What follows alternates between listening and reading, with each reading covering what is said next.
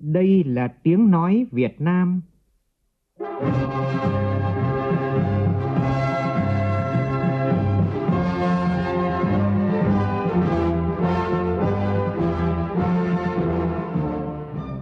là tiếng nói Việt Nam, phát thanh từ Hà Nội, thủ đô nước Cộng hòa xã hội chủ nghĩa Việt Nam.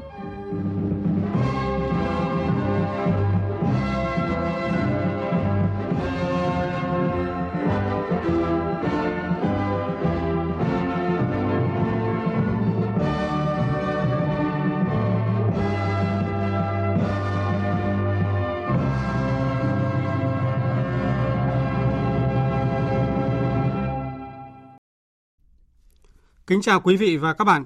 Mời quý vị và các bạn nghe chương trình Thời sự trưa của Đài Tiếng Nói Việt Nam với những nội dung chính sau đây.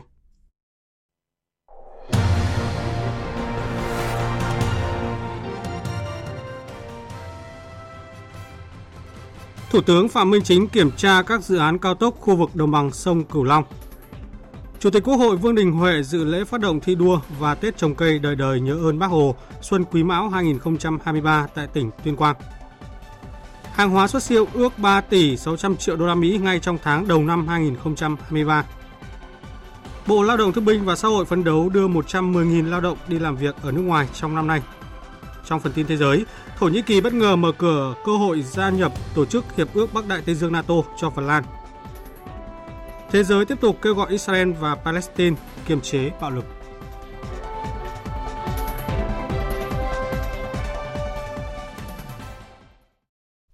Bây giờ là tin chi tiết. Thưa quý vị và các bạn, sáng nay Thủ tướng Chính phủ Phạm Minh Chính cùng đoàn công tác của Chính phủ kiểm tra thực địa dự án cao tốc khu vực đồng bằng sông Cửu Long, thăm động viên chúc Tết người lao động trên công trường thi công. Phóng viên Vũ Khuyên đưa tin. Theo kế hoạch mạng lưới đường bộ thời kỳ 2021-2030, tầm nhìn đến năm 2050 được Thủ tướng Chính phủ phê duyệt. Khu vực đồng bằng sông Cửu Long được quy hoạch 6 tuyến cao tốc với tổng chiều dài khoảng 1.166 km với quy mô từ 4 đến 6 làn xe. Đến thời điểm hiện tại đã hoàn thành và đưa vào khai thác theo quy mô giai đoạn 1, 4 làn xe với tổng chiều dài 171 km, trong đó đoạn cao lãnh lộ tẻ. Phấn đấu đưa vào khai thác toàn bộ các dự án trong năm 2026 với tổng chiều dài 463 km, tổng mức đầu tư khoảng 94.400 tỷ đồng. Kiểm tra tuyến cao tốc phía đông tại dự án cầu Mỹ Thuận 2, Thủ tướng nhấn mạnh tinh thần làm thẳng nhất có thể, cứ 10 km phải có nút giao xuống tạo không gian phát triển mới. Đồng thời, Thủ tướng đề nghị đơn vị thi công áp dụng khoa học công nghệ với tất cả biện pháp kỹ thuật cao nhất để đẩy nhanh tiến độ thi công nhưng phải đảm bảo chất lượng, an toàn. Ngay sau đó, Thủ tướng Phạm Minh Chính cùng đoàn công tác của chính phủ đã thăm và chúc Tết binh đoàn 12, Tổng công ty Trường Sơn và các lực lượng thi công dự án cao tốc Bắc Nam đoạn Cần Thơ Hậu Giang. Thủ tướng Phạm Minh Chính biểu dương tinh thần lao động của binh đoàn Trường Sơn đã tổ chức thi công xuyên Tết trên các công trình, thực hiện kịp thời chỉ đạo của Thủ tướng làm trụ sở Ban Quản lý Dự án, Ban Chỉ huy Tiền phương. Tôi rất mong là binh đoàn Trường Sơn là Tổng công ty Trường Sơn các ông chí tập trung đã hứa là làm, đã cam kết là thực hiện, mà đã làm đã thực hiện là phải ra sản phẩm cân đồng đo đếm được, sờ mó được, đảng nhà nước ghi nhận, nhân dân đánh giá và triển khai thực hiện đảm bảo chất lượng công trình. Đó là cái yêu cầu thứ nhất. Cái yêu cầu thứ hai là đảm bảo tiến độ, vượt tiến độ được thì càng tốt, nhất là trong cái thời tiết hiện nay. Cái thứ ba là phải cái kỹ mỹ thuật, rồi cảnh quan môi trường. Đồng chí phải giữ. Anh bộ đội cụ hồ đi đâu là sạch đấy. Rồi cái thứ tư là làm sao các đồng chí thay đổi các biện pháp thi công, rồi ứng dụng khoa học công nghệ, cải tiến quá trình thực hiện để nó giảm giá thành. Là dứt khoát là không để đội giá một cách nó bất hợp lý. Và cái thứ năm là các đồng chí chăm lo đời sống cán bộ chiến sĩ của binh đoàn rất là tốt. Rồi gắn với lại cái việc phòng chống tham nhũng rồi quan hệ với nhân dân quân với dân như cá với nước. Nhân dịp đầu xuân năm mới và kỷ niệm 93 năm ngày thành lập Đảng Cộng sản Việt Nam Quang Vinh, sáng nay tại quê hương cách mạng Tuyên Quang, Chủ tịch Quốc hội Vương Đình Huệ đã dự lễ phát động thi đua và Tết trồng cây đời đời nhớ ơn Bác Hồ Xuân Quý Mão 2023. Tin của phóng viên Lê Tuyết. Tuyên Quang là tỉnh đi đầu cả nước về bảo vệ rừng và phát triển kinh tế lập nghiệp. Diện tích đất lâm nghiệp chiếm 76% diện tích tự nhiên, trong đó diện tích rừng đặc dụng, rừng phòng hộ chiếm 37,8%. Những năm gần đây, địa phương tiếp tục phát huy hiệu quả thế mạnh về phát triển kinh tế lâm nghiệp, tạo cơ chế thu hút nhiều nhà đầu tư xây dựng nhà máy chế biến, tạo ra nhiều sản phẩm có giá trị kinh tế cao từ gỗ rừng trồng, được thị trường trong nước và các thị trường Nhật Bản, châu Mỹ, Mỹ, châu Âu ưa chuộng. Theo đó, tốc độ tăng trưởng của ngành lâm nghiệp bình quân đạt 9% một năm, đóng góp trên 4% một năm giá trị tăng trưởng của tỉnh, tạo việc làm cho hàng trăm nghìn lao động. Chúc mừng những kết quả quan trọng của Đảng bộ, chính quyền và nhân dân các dân tộc tỉnh Tuyên Quang trong phong trào thi đua yêu nước và công tác trồng rừng, bảo vệ rừng và phát triển kinh tế lâm nghiệp. Chủ tịch Quốc hội Vương Đình Huệ đề nghị các cấp các ngành tiếp tục đổi mới và đẩy mạnh đồng bộ thiết thực và hiệu quả hơn nữa công tác quản lý, bảo vệ và phát triển rừng nhằm xây dựng một nền kinh tế xanh, phát triển đất nước hài hòa và bền vững. Nhân dịp này, tôi đề nghị các cơ quan trung ương trước hết và trực tiếp là Bộ Nông nghiệp Phát triển Nông thôn tiếp tục hỗ trợ tỉnh Tuyên Quang đẩy mạnh hơn nữa việc ứng dụng công nghệ cao trong bảo vệ và phát triển rừng phát triển kinh tế lâm nghiệp, gắn việc trồng rừng, bảo vệ rừng với phát triển dịch vụ môi trường rừng và du lịch sinh thái, giữ gìn bản sắc văn hóa và xây dựng nông thôn mới.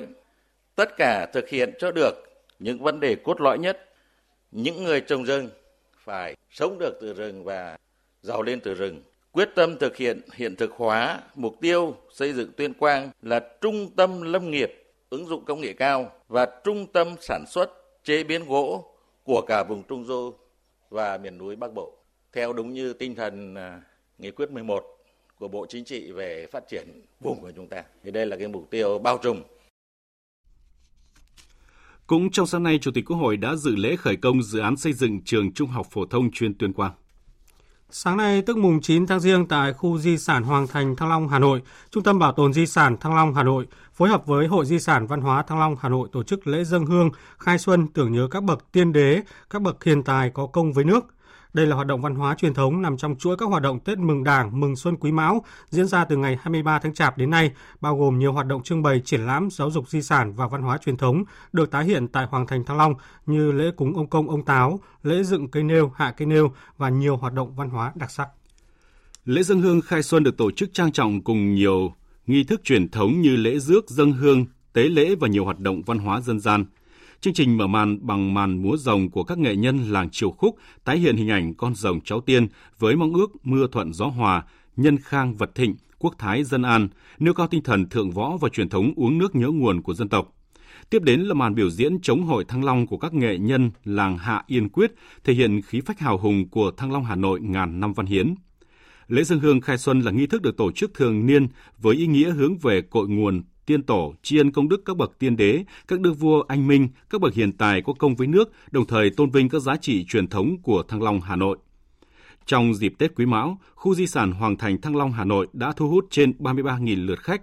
Đây là tín hiệu đáng mừng cho ngành du lịch thủ đô nói chung và di sản thế giới khu trung tâm Hoàng Thành Thăng Long Hà Nội nói riêng. Cũng sáng nay tại Trung tâm Văn hóa Huyền Trân, phường An Tây, thành phố Huế, Sở Văn hóa Thể thao tỉnh Thừa Thiên Huế tổ chức lễ hội đền Huyền Trân Xuân Quý Mão với chủ đề Ngưỡng vọng tiền nhân. Đây là hoạt động tiêu biểu của lễ hội xuân trong khuôn khổ Festival Huế 2023. Lễ hội đền Huyền Trân với các chuỗi hoạt động phong phú mang nhiều ý nghĩa thể hiện giá trị văn hóa Huế và những khát vọng quyết tâm nỗ lực xây dựng địa phương ngày càng phát triển xứng tầm là trung tâm văn hóa du lịch đặc sắc, thành phố festival đặc trưng của Việt Nam.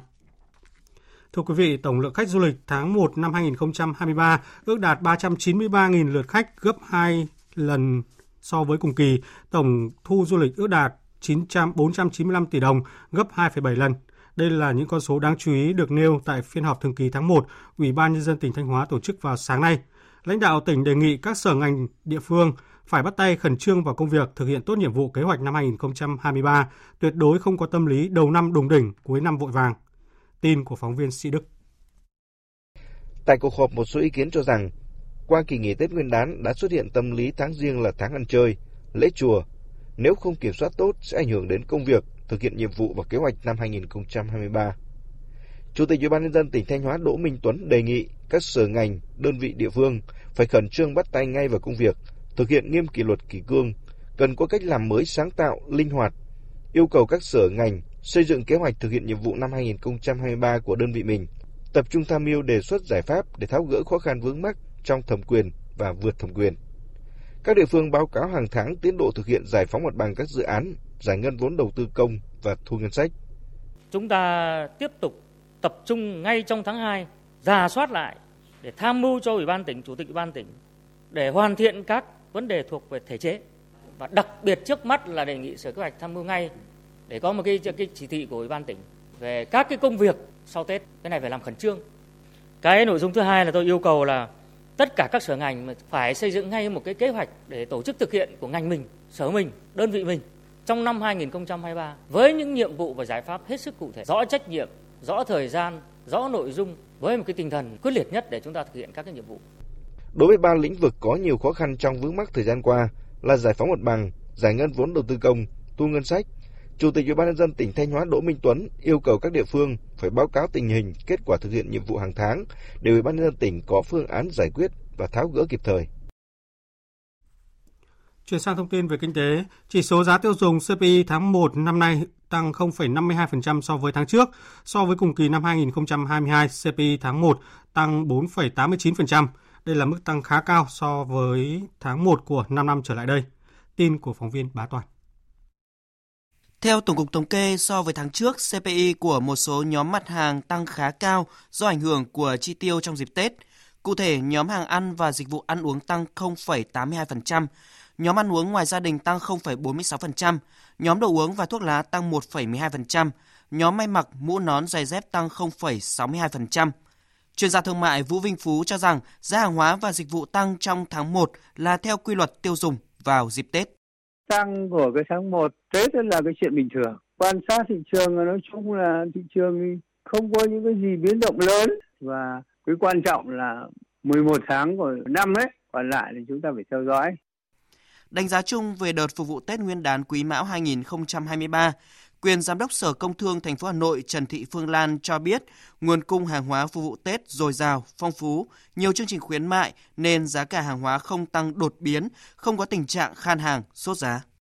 Các cái doanh nghiệp tập trung đảm bảo cái nguồn lượng hàng hóa, thế và đưa ra những cái sản phẩm chất lượng tốt để phục vụ cái nhu cầu của người dân, chủ động cái nguồn hàng, thế và chủ động các cái phương thức phục vụ cái nhu cầu của người dân theo các chuyên gia, năm 2023, để kiểm soát lạm phát theo mục tiêu 4,5% do Quốc hội đề ra, cần theo dõi sát diễn biến cung cầu giá cả thị trường các mặt hàng để có biện pháp điều hành phù hợp.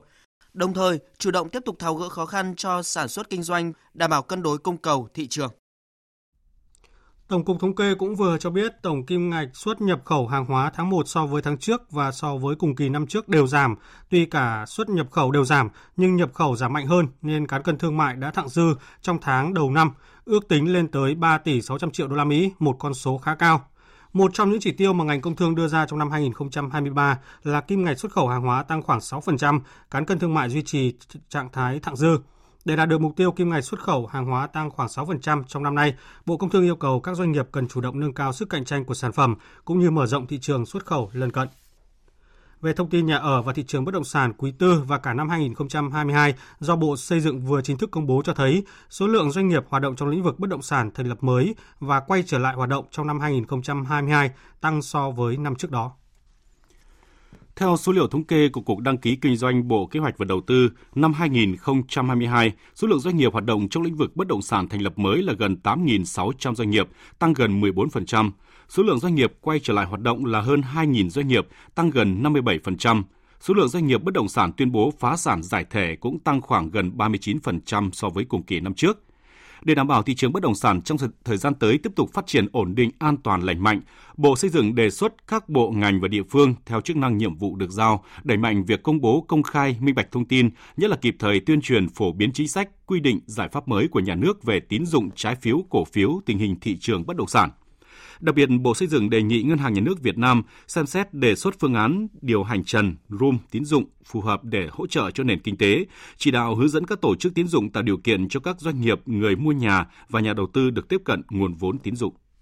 Trong năm nay, Cục Quản lý Lao động ngoài nước Bộ Lao động Thương binh và Xã hội sẽ tập trung thực hiện các nhiệm vụ giải pháp trọng tâm, phấn đấu hoàn thành kế hoạch được Chính phủ và Bộ Lao động Thương binh và Xã hội giao đưa 110.000 lao động Việt Nam đi làm việc ở nước ngoài theo hợp đồng. Phóng viên Hà Nam thông tin.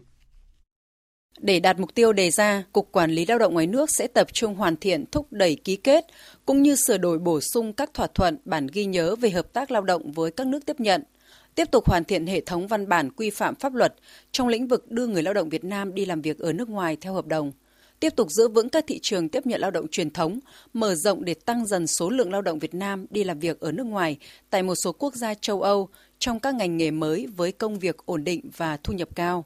Ông Nguyễn Gia Liêm, Phó Cục trưởng Cục Quản lý Lao động ngoài nước, Bộ Lao động Thương binh và Xã hội cho biết.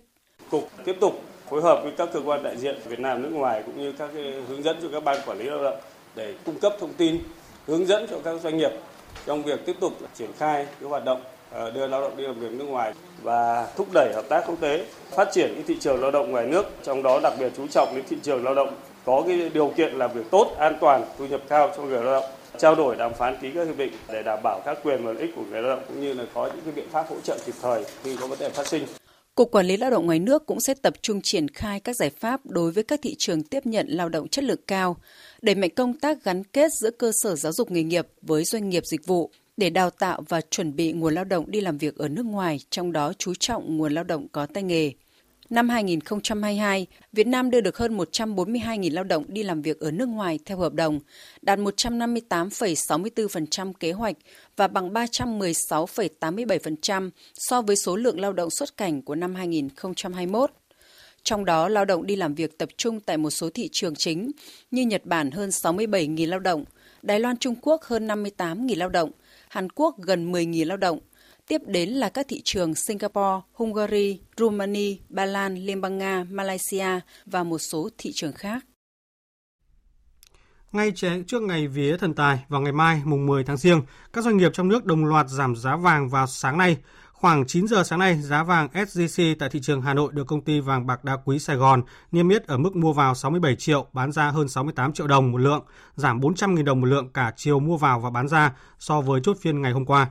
Tại công ty vàng bạc đá quý Phú Quý niêm yết giá vàng SJC ở mức mua vào 67 triệu 100 nghìn đồng và bán ra là 68 triệu 100 nghìn đồng một lượng, giảm 300 nghìn đồng một lượng ở cả chiều mua vào và bán ra so với chốt phiên hôm qua. Tại thành phố Hồ Chí Minh, người dân đã bắt đầu mua vàng với hy vọng nhận được may mắn ngay từ đầu năm. Tin của Lệ Hằng, phóng viên thường trú tại thành phố Hồ Chí Minh. Do là năm quý mão nên ngoài tượng thần tài, các doanh nghiệp và tiệm kim hoàng ra mắt nhiều sản phẩm có linh vật mèo như vàng miếng hình mèo, bộ như ý các tường, đáo lai và các trang sức hình mèo. Các sản phẩm vàng miếng có linh vật mèo, người mua trả thêm 120.000 đồng một sản phẩm. Nhiều người cho biết họ tranh thủ cuối tuần đi mua vàng nhẫn, vàng miếng, vàng nữ trang để chuẩn bị vật phẩm cho ngày vía thần tài, cầu may mắn trong năm mới. Phần lớn người mua chọn vàng nhẫn trơn hoặc vàng miếng. Anh Giang khách mua vàng miếng tại một cửa hàng kinh doanh vàng bạc đá quý ở quận Bình Thạnh chia sẻ. Mình thấy hôm nay thì giá bình thường á. Thật ra thì mình mua thì mình sẽ không có nghĩ về giá. Một mười mình dẫn ra mình mua ra đúng ngày cho mình và hôm nay mình mua thì để mình làm quà tặng cho bạn bè của mình đúng ngày mùng 10.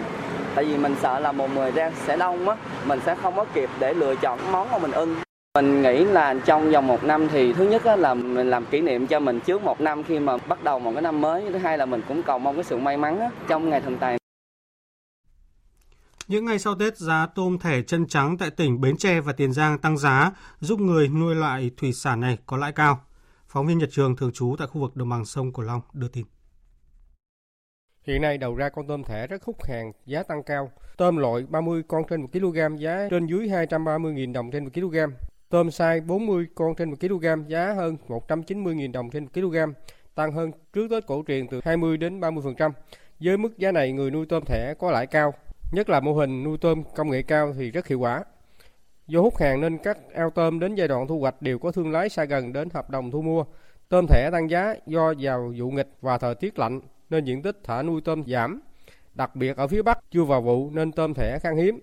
Tỉnh Bến Tre và Tiền Giang hiện có hơn 3.000 hecta ao tôm thẻ nuôi công nghệ cao. Đa số các ao tôm thẻ vừa thu hoạch đều có lãi hơn 30% so với chi phí đầu tư, thậm chí có ao hao hụt ít, lãi đến 40%.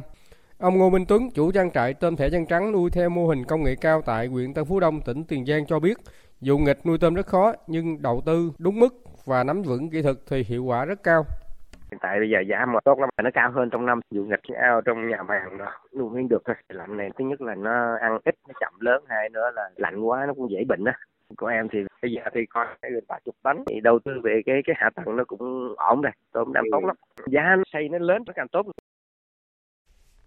Bộ Y tế vừa có văn bản gửi Giám đốc Sở Y tế các tỉnh, thành phố, Giám đốc các bệnh viện, viện có giường bệnh trực thuộc Bộ, Thủ tướng trưởng Y tế các bộ ngành về việc tăng cường phát hiện, thu dung, quản lý điều trị ca bệnh COVID-19. Theo Bộ Y tế, hiện nay tình hình dịch COVID-19 vẫn diễn biến phức tạp trên thế giới. Các biến thể mới liên tục được ghi nhận, trong đó có biến thể XBB với khả năng tránh miễn dịch và lây lan nhanh đã xuất hiện ở 70 quốc gia.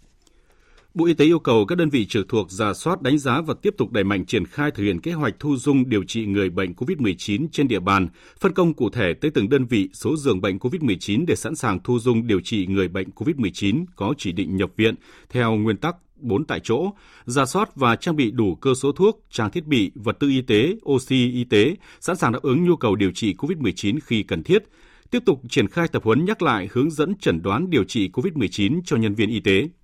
Các bệnh viện tuyến tỉnh, tuyến cuối điều trị COVID-19 cần theo dõi đánh giá lâm sàng các ca bệnh COVID-19 nặng nhập viện trong giai đoạn này và xét nghiệm hoặc gửi xét nghiệm làm giải trình tự gen để đánh giá mức độ nặng, nguy kịch, báo cáo Bộ Y tế để xem xét điều chỉnh các hướng dẫn chuyên môn.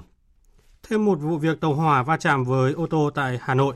Khoảng 20 giờ 40 phút tối qua, xe ô tô lưu thông từ đường ngang cắt với đường sắt ra đường Ngọc Hồi đã va chạm với đoàn tàu Bắc Nam. Tại hiện trường ghi nhận đoạn barrier chắn tàu giao cắt ngõ 148 Ngọc Hồi đã bị xe ô tô đâm gãy. Xe ô tô va chạm với một toa tàu đã biến dạng phần đầu. Đoàn tàu đã kịp dừng trước khi kéo lê xe ô tô một đoạn dài. Vụ tai nạn khiến những người trên xe ô tô bị thương được đưa đi cấp cứu. Trước đó, sáng ngày 28 tháng 1 đã xảy ra một vụ va chạm giao thông nghiêm trọng giữa tàu khách thống nhất Bắc Nam với xe ô tô container tại khu vực xã Văn Tự, huyện Thường Tín, thành phố Hà Nội, không có thiệt hại về người trong vụ việc này. Công an quận 12 thành phố Hồ Chí Minh cho biết đang triển khai lực lượng cảnh sát hình sự tập trung truy xét đối tượng trộm hơn 100 lượng vàng tại tiệm vàng Kim Thịnh. Sáng qua thì chủ tiệm vàng Kim Thịnh khi mở cửa hàng phát hiện vàng trong tủ trưng bày bị xáo trộn. Qua kiểm tra phát hiện bị mất số lượng lớn trang sức bằng vàng 18K, ước tính là 88 lượng trị giá hơn 3 tỷ đồng, một số trang sức bằng vàng 24K, ước tính là 25 lượng vàng trị giá hơn 1 tỷ 400 triệu đồng.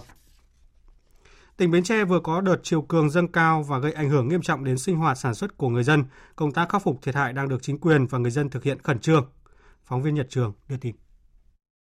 Từ tối 24 tháng 1 đến sáng 26 tháng 1, trên địa bàn tỉnh, chiều cường dâng cao đã gây ngập ảnh hưởng đến hoạt động sản xuất và cơ sở hạ tầng tại một số khu vực, nhất là ba huyện ven biển Bình Đại, Ba Tri và Thạnh Phú.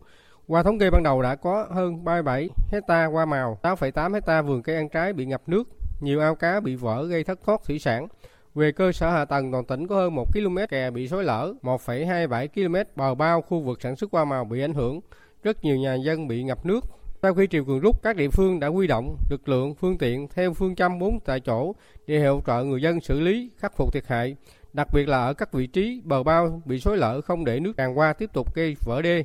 Cơ quan chuyên môn tỉnh Bến Tre còn dự báo tình hình xâm nhập mặn trên các sông chính tăng cao và xâm nhập sâu trong khoảng thời gian từ tháng 2 đến tháng 3 tới nhằm tăng cường cảnh giác đề phòng xâm nhập mặn sâu vào nội đồng gây ảnh hưởng đến sản xuất và sinh hoạt trong mùa khô 2022-2023. Ban chỉ huy phòng chống thiên tai và tìm kiếm cứu nạn tỉnh đề nghị các sở ban ngành là thành viên của ban chỉ huy phòng chống thiên tai và tìm kiếm cứu nạn tỉnh, ủy ban dân các huyện thành phố chủ động theo dõi chặt chẽ diễn biến tình hình xâm nhập mặn trong thời gian tới để có phương án ứng phó phù hợp nhằm giảm thiểu ảnh hưởng đến sản xuất và sinh hoạt của người dân.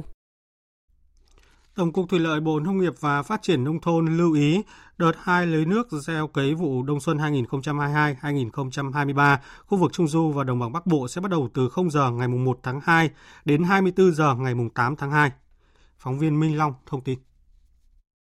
Trong thời gian đợt 2 kéo dài 8 ngày, Tập đoàn Điện lực Việt Nam sẽ tăng cường vận hành phát điện tối đa công suất các tổ máy, duy trì dòng chảy ở mức cao.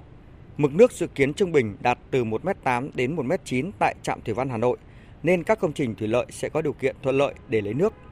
Để việc lấy nước đạt hiệu quả cao, Tổng cục Thủy lợi yêu cầu các tỉnh thành phố khu vực Trung du và Đồng bằng Bắc Bộ, các đơn vị khai thác công trình thủy lợi liên tỉnh Bắc Đuống, Bắc Hưng Hải, sông Nhuệ, Bắc Nam Hà vận hành tối đa các công trình thủy lợi để hoàn thành cấp đủ nước cho toàn bộ diện tích gieo cấy, tăng cường tích trữ nước tối đa trong hệ thống kênh mương, đầm, ao, khu trũng dành cho tưới dưỡng. Sở Nông nghiệp và Phát triển nông thôn các tỉnh thành phố đang có diện tích đủ nước thấp như Hà Nội, Bắc Ninh, Hưng Yên, tổ chức giả soát các diện tích gieo cấy khả năng bị thiếu nước, có giải pháp khẩn cấp đẩy nhanh tiến độ lấy nước, bảo đảm không phát sinh thêm nhu cầu lấy nước từ nguồn bổ sung của các hồ chứa thủy điện sau đợt 2 lấy nước. Ông Nguyễn Hồng Khanh, Cục trưởng Cục Quản lý Công trình Thủy lợi, Tổng cục Thủy lợi, Bộ Nông nghiệp và Phát triển Nông thôn cho biết, chủ động sẵn sàng vận hành các công trình thủy lợi của các công ty khai thác công trình thủy lợi, các địa phương chuẩn bị các điều kiện à, sẵn có để vận hành công trình thủy lợi một cách à, hiệu quả nhất trong cái thời gian xả nước để làm sao um, lấy nước để đảm bảo tất cả cái diện tích sản xuất ở trong khu vực ờ, đảm bảo có nước để uh, sản xuất hiệu quả. Và tiếp theo chương trình là một số thông tin thời tiết đáng chú ý.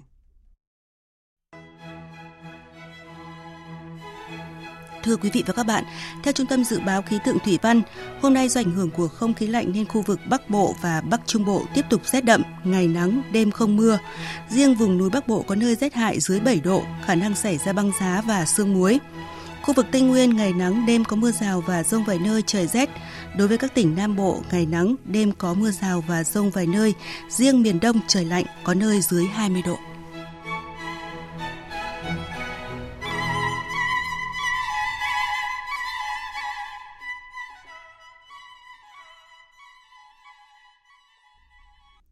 Chương trình tiếp tục với phần tin thế giới. Sau những căng thẳng và bất ổn ở Gaza, chính phủ Israel chiều ngày hôm qua đã quyết định tăng cường quân đội để hỗ trợ cho cảnh sát ở khu vực Jerusalem và các khu vực gần đó. Phóng viên Ngọc Thạch đưa tin. Quyết định này được đưa ra sau cuộc họp nội các đầu tuần. Thủ tướng Benjamin Netanyahu khẳng định Israel không tìm kiếm sự leo thang nhưng đã chuẩn bị cho mọi khả năng. Israel sẽ nghiêm khắc và phản ứng mạnh mẽ đối với chủ nghĩa khủng bố. Chính phủ Israel cũng đã thông qua một loạt biện pháp bổ sung như từ chối chứng minh thư và quyền cư trú cho gia đình của những kẻ khủng bố, cũng như mở rộng và đẩy nhanh việc cấp phép vũ khí cho hàng ngàn công dân Israel. Israel quyết định tăng cường an ninh tại các khu định cư ở Judea và Samaria.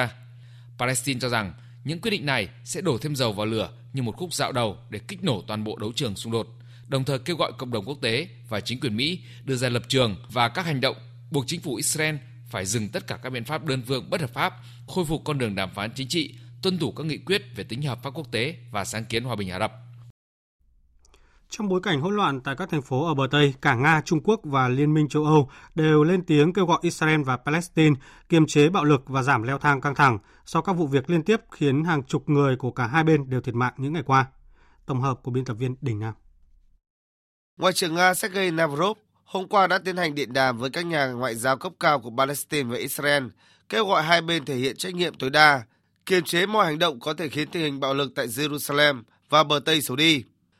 Ngoại trưởng Nga hối thúc nhóm bộ tứ Trung Đông nhanh chóng khởi động lại các cuộc đàm phán hòa bình cho Israel và Palestine. Cùng ngày, Trung Quốc tái khẳng định tầm quan trọng của giải pháp hai nhà nước trong cách thức giải quyết cuộc xung đột giữa Israel và Palestine vốn kéo dài nhiều thập kỷ. Còn đại diện cấp cao phụ trách an ninh và đối ngoại của Liên minh châu Âu, ông Joseph Borrell nhấn mạnh rằng vũ lực sát thương chỉ được sử dụng như là phương sách cuối cùng để bảo vệ sinh mạng cho người dân. Quan chức này bày tỏ vô cùng lo ngại trước những căng thẳng gia tăng tại Israel và vùng lãnh thổ Palestine bị chiếm đóng, đồng thời kêu gọi hai bên làm mọi điều có thể nhằm giảm leo thang tình hình và khởi động lại quan hệ hợp tác an ninh như một thành tố quan trọng nhằm ngăn chặn bạo lực tiếp diễn. Trong khi Đức Giáo hoàng Francis trước đó cũng cho biết, Tôi vô cùng đau buồn khi nghe tin tức từ vùng đất thánh. Đó là những cây chết của 10 người Palestine trong các hoạt động chống khủng bố của Israel, hay việc 7 người Do Thái bị giết hại, cùng 3 người khác bị thương bởi một người đàn ông Palestine. Tôi kêu gọi giới lãnh đạo Israel Palestine và cộng đồng quốc tế hãy tìm ra một hướng đi khác ngay lập tức. Đó là sự đối thoại chân thành để tìm kiếm hòa bình.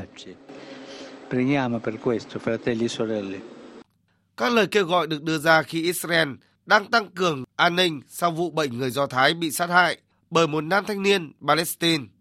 Vụ việc diễn ra sau một ngày khi quân đội Israel bắn chết 7 tay súng và hai dân thường người Palestine trong cuộc đột kích tại bờ Tây. Tổng thống Thổ Nhĩ Kỳ Tayyip Erdogan hôm qua bất ngờ để ngỏ khả năng chấp thuận cho Phần Lan nhưng không bao gồm Thụy Điển gia nhập tổ chức Hiệp ước Bắc Đại Tây Dương NATO.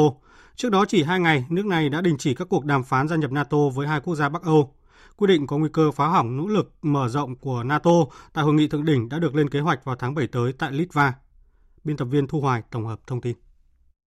Đây là lần đầu tiên Tổng thống Thổ Nhĩ Kỳ Tayyip Erdogan tách biệt hồ sơ xin gia nhập NATO của Thụy Điển và Phần Lan. Ông đồng thời lập lại yêu cầu Thụy Điển giao nộp các nghi phạm mà nước này đang tìm kiếm. Trong trường hợp cần thiết, chúng tôi có thể đưa ra một thông điệp khác về Phần Lan. Và khi chúng tôi đưa ra thông điệp khác về Phần Lan, Thụy Điển sẽ bị sốc.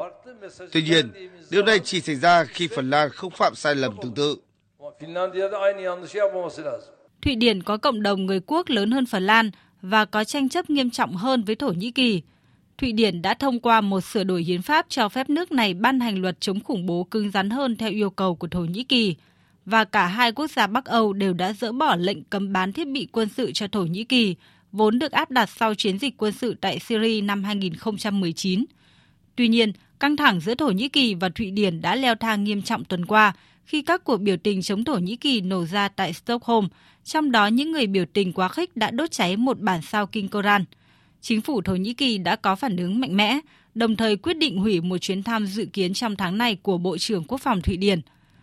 Trong khi đó, chính quyền Tổng thống Mỹ Joe Biden tiếp tục khẳng định sự ủng hộ đối với nỗ lực gia nhập NATO của Phần Lan và Thụy Điển ngay khi có cơ hội. Chúng tôi ủng hộ mạnh mẽ nỗ lực xin gia nhập NATO của Phần Lan và Thụy Điển. Những nước này đã sẵn sàng tham gia liên minh. Mối quan hệ đối tác an ninh lâu dài mà chúng tôi có với Phần Lan và Thụy Điển đã có từ nhiều thập kỷ trước. Chúng tôi tập trận cùng nhau, hợp tác và chia sẻ thông tin cùng nhau.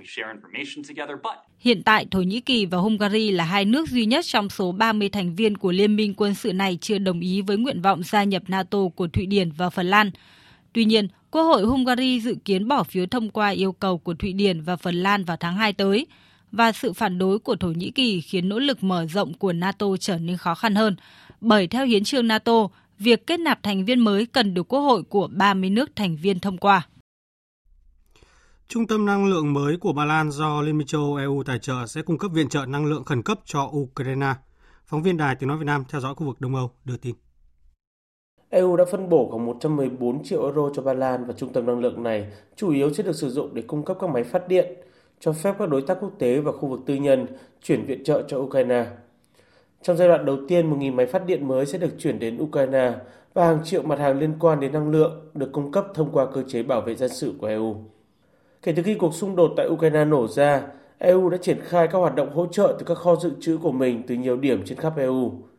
Sự hỗ trợ bao gồm việc cung cấp các hàng viện trợ như thuốc men, vật tư y tế, máy phát điện và các thiết bị chuyên dụng để ứng phó với sự cố hóa học, sinh học, phóng xạ và hạt nhân.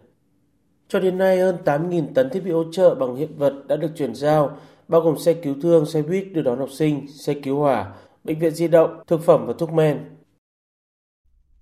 Trong khi đó, Ngoại trưởng Italia Antonio Tajani cho biết nước này sẽ không cung cấp vũ khí tấn công cho Ukraine bởi Italia không trong trạng thái chiến tranh với Nga. Theo Ngoại trưởng Italia, nước này vô cùng quan ngại về tình hình khó khăn mà Ukraine đang phải gặp gặp phải. Song như Quốc hội nước này đã quyết định, Italia sẽ chỉ cung cấp các loại vũ khí mang tính chất phòng thủ cho chính quyền Kiev. Và đến nay, Italia đã viện trợ các loại vũ khí có tính chất phòng thủ cho Ukraine với trị giá lên tới 1 tỷ euro. Bộ Y tế Pháp hôm qua thông báo chấm dứt chiến lược về phòng chống COVID-19 bao gồm các bước xét nghiệm, truy vết và cách ly trong bối cảnh số ca lây nhiễm tiếp tục giảm mạnh. Mạnh Hà, phóng viên thường trú Đài Tiếng Nói Việt Nam tại Pháp, đưa tin.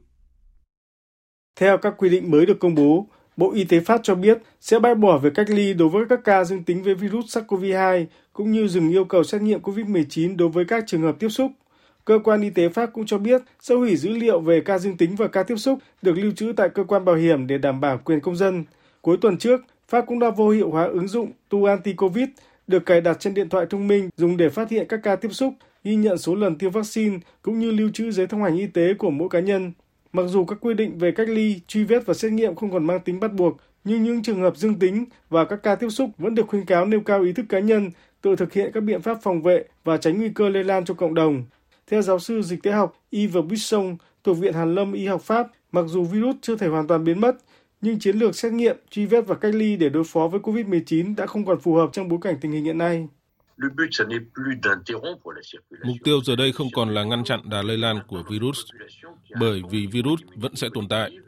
Chúng ta nên để cho nó tự lây lan trong bối cảnh đã đạt được mức miễn dịch cộng đồng cao. Những gì ta cần làm hiện nay đó là đẩy mạnh việc tiêm phòng vaccine cho những người có nguy cơ cao và những người dễ bị tổn thương. Trong khi đó, Trung tâm Kiểm soát và Phòng ngừa Dịch bệnh Trung Quốc hôm nay cho biết là sóng lây nhiễm COVID-19 hiện nay của nước này chuẩn bị kết thúc và không có dấu hiệu đáng kể nào cho thấy có thể xảy ra các đợt bùng phát dịch tiếp theo, đặc biệt là khoảng thời gian sau kỳ nghỉ Tết Nguyên đán. Trước đó, Trung tâm Kiểm soát và Phòng ngừa Dịch bệnh Trung Quốc cũng công bố số liệu cho thấy số ca mắc COVID-19 nghiêm trọng và tử vong tại nước này cũng đang có xu hướng giảm mạnh, trong đó số ca bệnh nặng giảm 72% so với thời điểm đạt đỉnh hồi đầu tháng, trong khi số trường hợp tử vong theo ngày ở bệnh viện giảm 79% so với thời đỉnh dịch. Trung tâm mạng lưới động đất Trung Quốc cho biết vào sáng nay một trận động đất có độ lớn 6,1 đã xảy ra và làm rung chuyển khu vực phía nam, khu tự trị Duy Ngô Nhĩ Tân Cương, Tây Bắc Trung Quốc.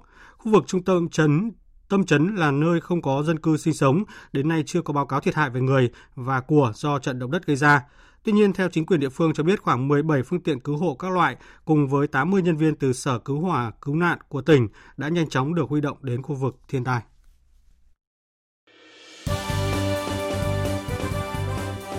Thời sự tiếng nói Việt Nam Thông tin nhanh Bình luận sâu Tương tác đa chiều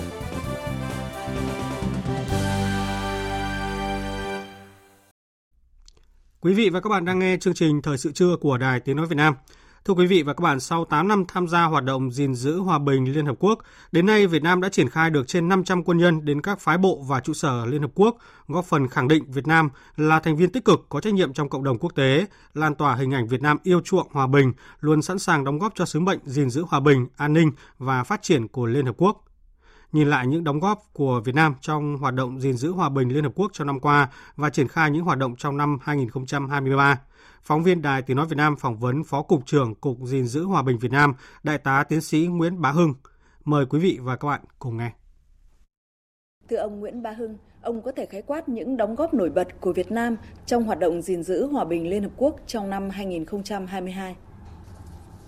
Thứ nhất, đó là chúng ta đã triển khai thành công bệnh viện dã chiến cấp 2 ờ, số 3 bằng bệnh viện dã chiến cấp 2 số 4 triển khai được đội công binh đầu tiên tham gia hoạt động gìn giữ hòa bình liên quốc tại cái phái bộ UNITFA ở khu vực ABI với mức quân số là 184 đồng chí và với cái khối lượng trang thiết bị rất lớn, đi kèm khoảng 2.000 tấn thiết bị để vận hành, để bảo đảm hậu cần kỹ thuật cho các lượng rất khó khăn. Bởi vì địa bàn xa cách, hàng chục nghìn cây số, cái khả năng khai thác, bảo đảm hậu cần kỹ thuật tại chỗ là hầu như là không có. Nếu mà gửi đường biển thì mất ít nhất là 4 đến 5 tháng, ta mới chuyển sang cho anh em được. Chưa kể cái bảo đảm các cái nhu yếu phẩm, chúng ta đã triển khai đảm bảo được an toàn tuyệt đối. Thứ hai nữa, chúng ta tổ chức hội nghị thường niên của hiệp hội châu Á, Thái Bình Dương, các ờ, trung tâm huấn luyện gìn giữ hòa bình Liên Hợp Quốc. Thì đây cũng là một cái hội nghị với số lượng các nước tham gia rất đông 28 ờ, quốc gia và các cái thành viên quốc tế tham gia. Do Việt Nam chúng ta là chủ trì. Và sau hội nghị thì rất là gây ấn tượng với cả các bạn quốc tế.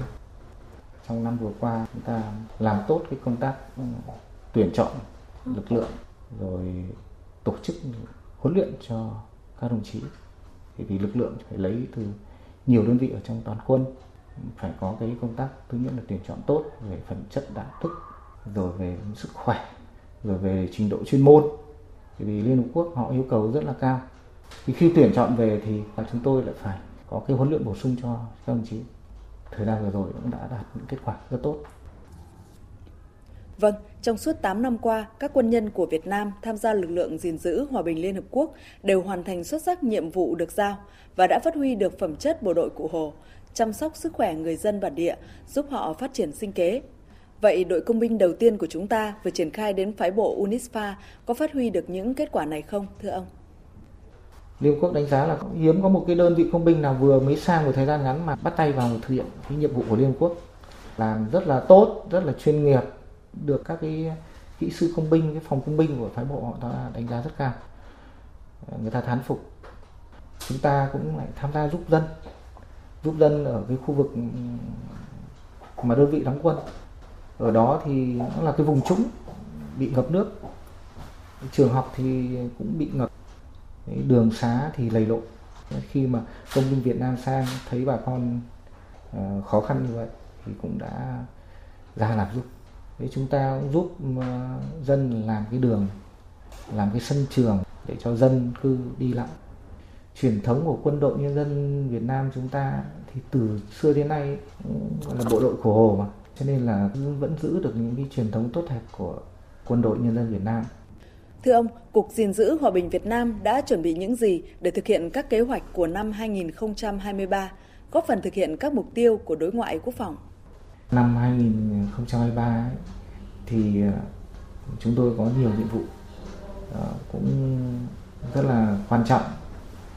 Trong đó nổi lên nhiệm vụ thường xuyên là cái quản lý cái lực lượng ngoài địa bàn gồm có các đồng chí là sĩ quan cá nhân đi theo hình thức cá nhân và các lực lượng đi theo hình thức đơn vị như là bệnh viện tài chiến cấp 2, đội công binh của chúng ta.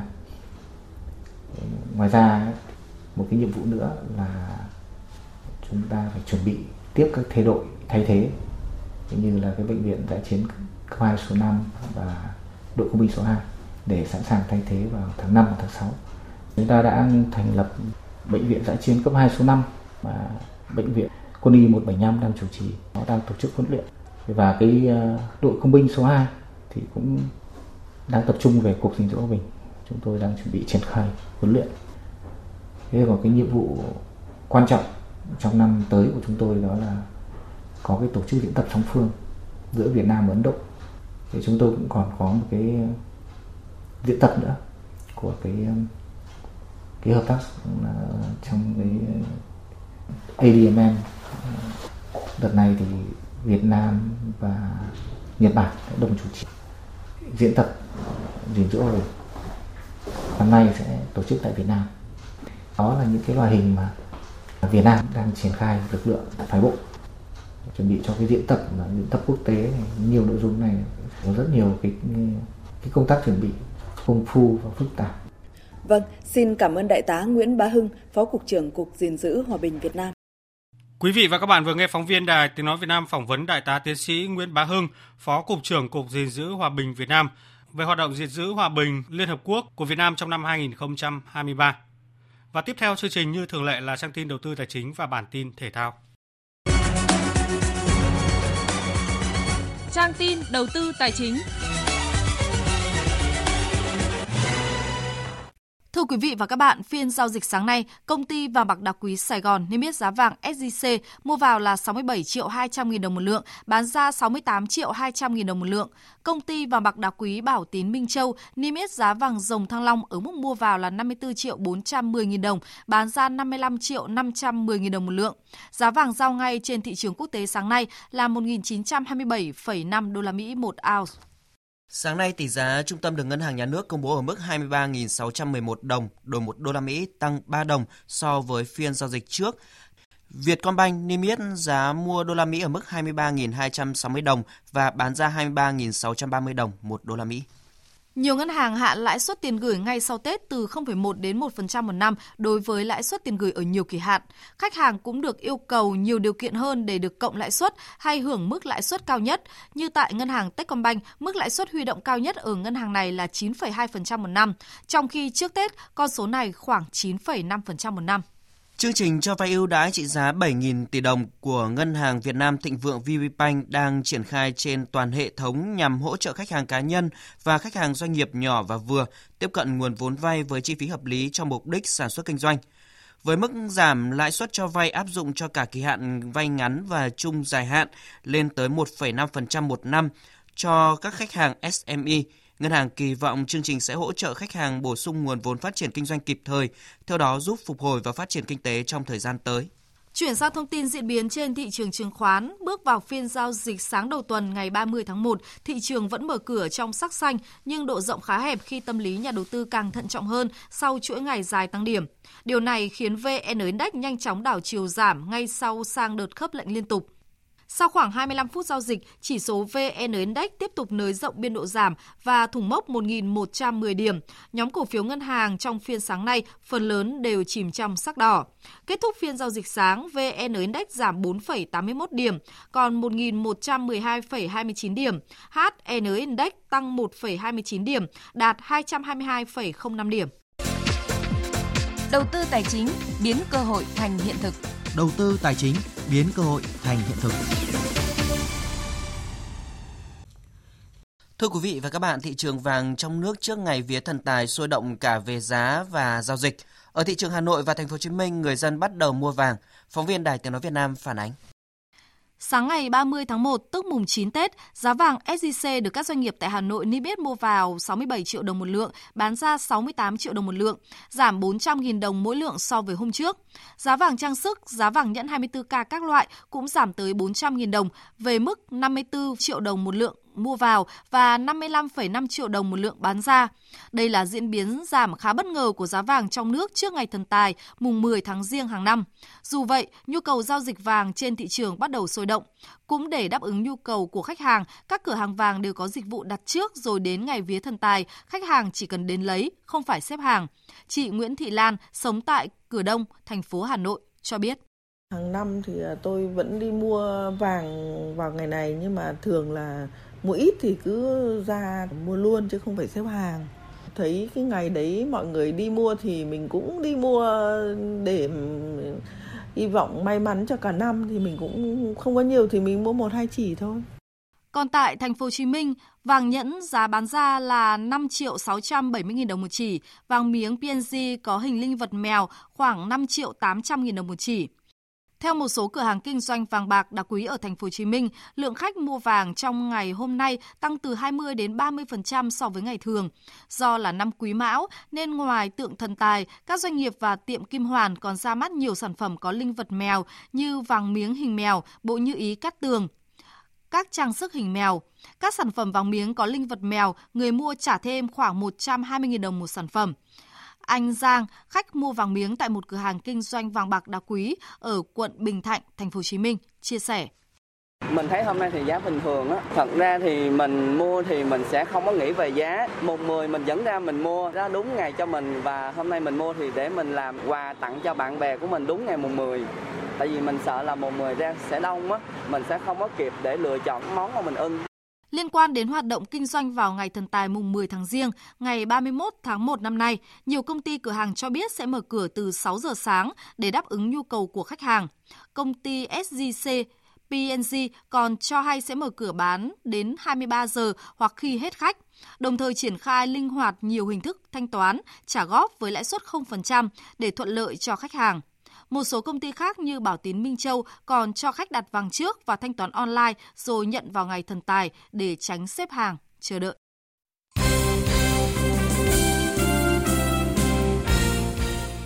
Thưa quý vị và các bạn, tối qua ngày 29 tháng 1 trên sân hàng đẫy, hai câu lạc bộ Hà Nội và Hải Phòng đã đá trận tranh siêu cúp.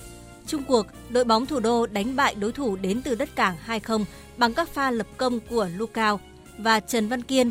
Đây là lần thứ 5 Hà Nội giành được danh hiệu và là danh hiệu đầu tiên của tân huấn luyện viên Banjovic sau gần một tháng dẫn dắt nhà đương kim vô địch V-League. Chia sẻ sau trận đấu, chiến lược gia người Montenegro cho biết Tôi rất vui vì hôm nay đã giành siêu cúp quốc gia. Tôi không muốn nói về bất kỳ cá nhân cầu thủ nào, vì tất cả chúng tôi đã cùng chiến đấu và giành chiến thắng. Các cầu thủ Hà Nội có cá tính, chất lượng và chúng tôi chỉ làm việc với nhau trong 5 ngày trước trận đấu. Tôi biết rằng chúng tôi có thể làm tốt hơn thế. Tất nhiên, tôi vẫn dành sự tôn trọng cho đối thủ và đặc biệt là sự tin tưởng dành cho các cầu thủ của mình. Trong vòng 4 tới 5 ngày tập luyện với nhau, nhưng họ đã thể hiện tất cả những điều đó trên sân, bao gồm cả trình độ và khả năng. Trong khi đó, huấn luyện viên Chu Đình Nghiêm thẳng thắn thừa nhận trình độ vượt trội của câu lạc bộ Hà Nội. Thì tôi nghĩ rằng trận đấu hôm nay thì hai đội đều chơi cởi mở. Hà Nội thắng thì là xứng đáng. Các bạn biết là Hà Nội thì người ta chơi tốt hơn, và người ta có lực lượng tốt hơn. Thì Hải Phòng hôm nay thua thì là xứng đáng với trận thua. Qua mùa giải 2022 thì đội bóng Hải Phòng đã thay lực lượng gần 70%. Thì gần như là 70% đấy thì là rơi vào những cái cầu thủ đã đóng góp trụ cột như Bùi Tiến Dũng, Trông Ngọc Quang hoặc Moses hoặc Di Mario thì để bù lại những cái vị trí đấy thì câu lạc bộ Hải Phòng thời điểm này thì chưa tìm được những cầu thủ để lấp được cái khoảng trống của các bạn ấy để lại. Sau kỳ nghỉ Tết Nguyên đán, đội tuyển U20 Việt Nam đã tập trung trở lại tại Trung tâm Đào tạo bóng đá trẻ Việt Nam để chuẩn bị cho vòng chung kết giải U20 châu Á 2023. Trong những ngày tập luyện đầu năm mới, U20 Việt Nam thiếu vắng một số cầu thủ nổi bật như Khuất Văn Khang, Nguyễn Quốc Việt, Bùi Vĩ Hào do những cầu thủ này đang cùng câu lạc bộ chủ quản chuẩn bị cho ngày khai màn V-League 2023. Huấn luyện viên Hoàng Anh Tuấn cho biết. Có những cái cầu thủ đó trong đợt tập trung này thì rất là tốt. Nhưng mà nếu như mà họ được thi đấu ở câu lạc bộ mà được thi đấu chính thức thì cái trải nghiệm nó cũng không kém. Đợt tập huấn đầu tiên và lúc trước Tết, các cầu thủ thích nghi được những cái gì báo lệ yêu cầu. Chúng tôi cũng thử một số cái sơ đồ mới để làm sao các cầu thủ mình phát huy hết khả năng. Theo kế hoạch, U20 Việt Nam duy trì tập luyện tại Trung tâm Đào tạo bóng đá trẻ Việt Nam cho đến ngày 15 tháng 2, sau đó di chuyển sang các tiểu vương quốc Ả Rập Thống Nhất, tiếp tục tập huấn và thi đấu giao hữu trước khi bước vào chinh phục vòng chung kết giải U20 châu Á 2023 diễn ra ở Uzbekistan từ ngày 1 đến ngày 18 tháng 3. Tại giải đấu này, U20 Việt Nam nằm chung bảng B với Australia, Iran và Qatar. Trong năm 2023, đội tuyển U23 Việt Nam tham gia hai sự kiện quan trọng là SEA Games 32 và ASEAN 19. Trước khi bước vào những giải đấu này, đội tuyển U23 Việt Nam sẽ tham dự giải đấu giao hữu là Doha Cup 2023, dự kiến diễn ra từ ngày 20 đến ngày 29 tháng 3 tại Qatar. Ngoài hai đại diện của khu vực Đông Nam Á là Việt Nam và Thái Lan, có 6 đội bóng lứa tuổi U23 khác đã xác nhận tham dự giải là Croatia, các tiểu vương quốc Ả Rập Thống Nhất, Ả Rập Xê Út, Kazakhstan, Hàn Quốc và chủ nhà Qatar. Sau khi chia tay các huấn luyện viên Gongo Kyun và Park Hang-seo, đội tuyển U23 Việt Nam vẫn chưa có huấn luyện viên trưởng mới. Dự kiến trong những ngày tới, Liên đoàn bóng đá Việt Nam sẽ công bố người đảm nhận vị trí này, sau đó đưa ra các kế hoạch tập trung của đội.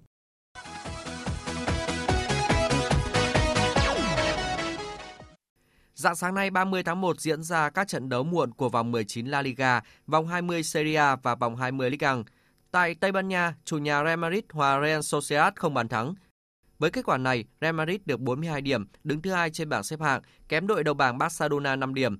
Trong khi đó tại Italia, Napoli vượt qua đội khách Roma 2-1 để được 53 điểm, tiếp tục giữ vững ngôi đầu bảng với 13 điểm nhiều hơn so với đội đứng thứ hai là Inter Milan. Còn tại Pháp, chủ nhà Paris Saint-Germain hòa Rennes 1-1. Hiện đội chủ sân công viên các hoàng tử được 48 điểm và hơn đội nhì bảng lăng 3 điểm. Sau gần nửa tháng tranh tài, giải quần vợt Australia mở rộng 2023 đã kết thúc tối qua và tay vợt Novak Djokovic giành chiến thắng thuyết phục trước Tsitsipas trong trận chung kết đơn nam sau 3 set với các điểm số lần lượt là 6-3, 7-6 và 7-6. Đây là lần thứ 10 trong sự nghiệp Djokovic vô địch giải Australia mở rộng. Chiến thắng này cũng giúp tay vợt người Serbia săn bằng kỷ lục 22 danh hiệu Grand Slam của Rafael Nadal và đưa anh trở lại vị trí số 1 thế giới trong tuần tới. Dự báo thời tiết Dự báo thời tiết chiều và đêm nay, phía Tây Bắc Bộ chiều nắng đêm không mưa, gió nhẹ, trời rét đậm có nơi rét hại, nhiệt độ từ 8 đến 23 độ có nơi dưới 6 độ. Phía Đông Bắc Bộ chiều nắng đêm không mưa, gió nhẹ, trời rét đậm có nơi rét hại, nhiệt độ từ 8 đến 22 độ, có nơi dưới 6 độ.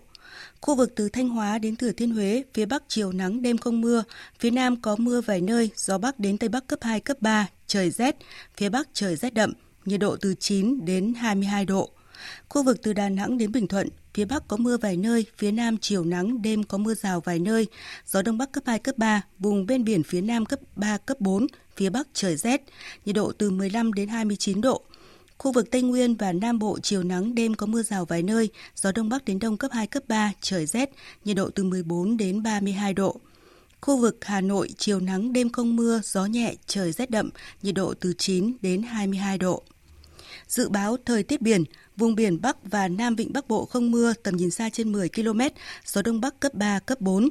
Vùng biển từ Quảng Trị đến Quảng Ngãi có mưa vài nơi, tầm nhìn xa trên 10 km, gió Đông Bắc cấp 4, cấp 5, riêng phía Nam cấp 6 có lúc cấp 7, giật cấp 8, cấp 9, biển động mạnh, đêm gió giảm dần.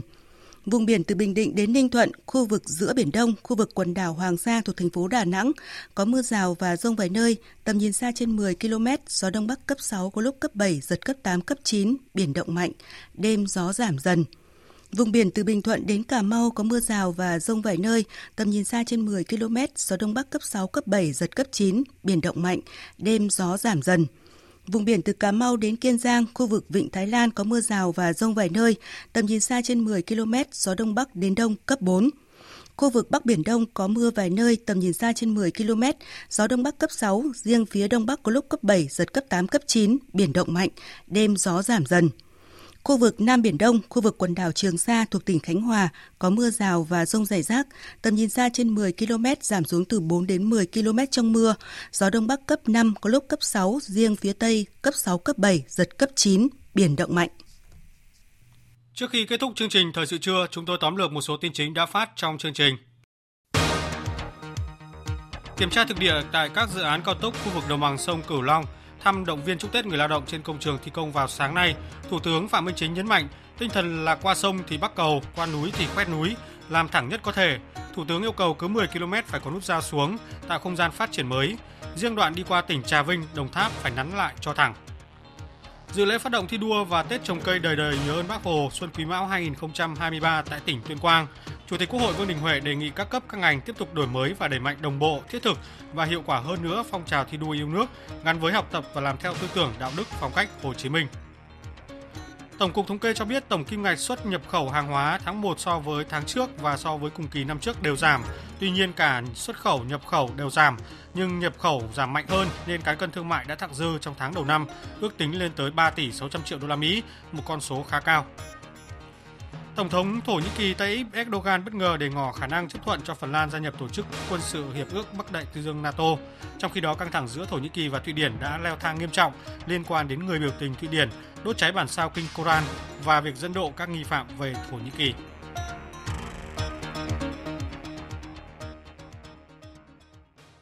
Đến đây chúng tôi kết thúc chương trình Thời sự trưa của Đài Tiếng Nói Việt Nam. Chương trình hôm nay do các biên tập viên Duy Quyền, Đức Hưng, Thu Hòa tổ chức biên soạn và thực hiện, cùng sự tham gia của kỹ thuật viên Nguyễn Hằng, chịu trách nhiệm nội dung Hoàng Trung Dũng. Cảm ơn quý vị đã quan tâm lắng nghe. Kính chào và hẹn gặp lại.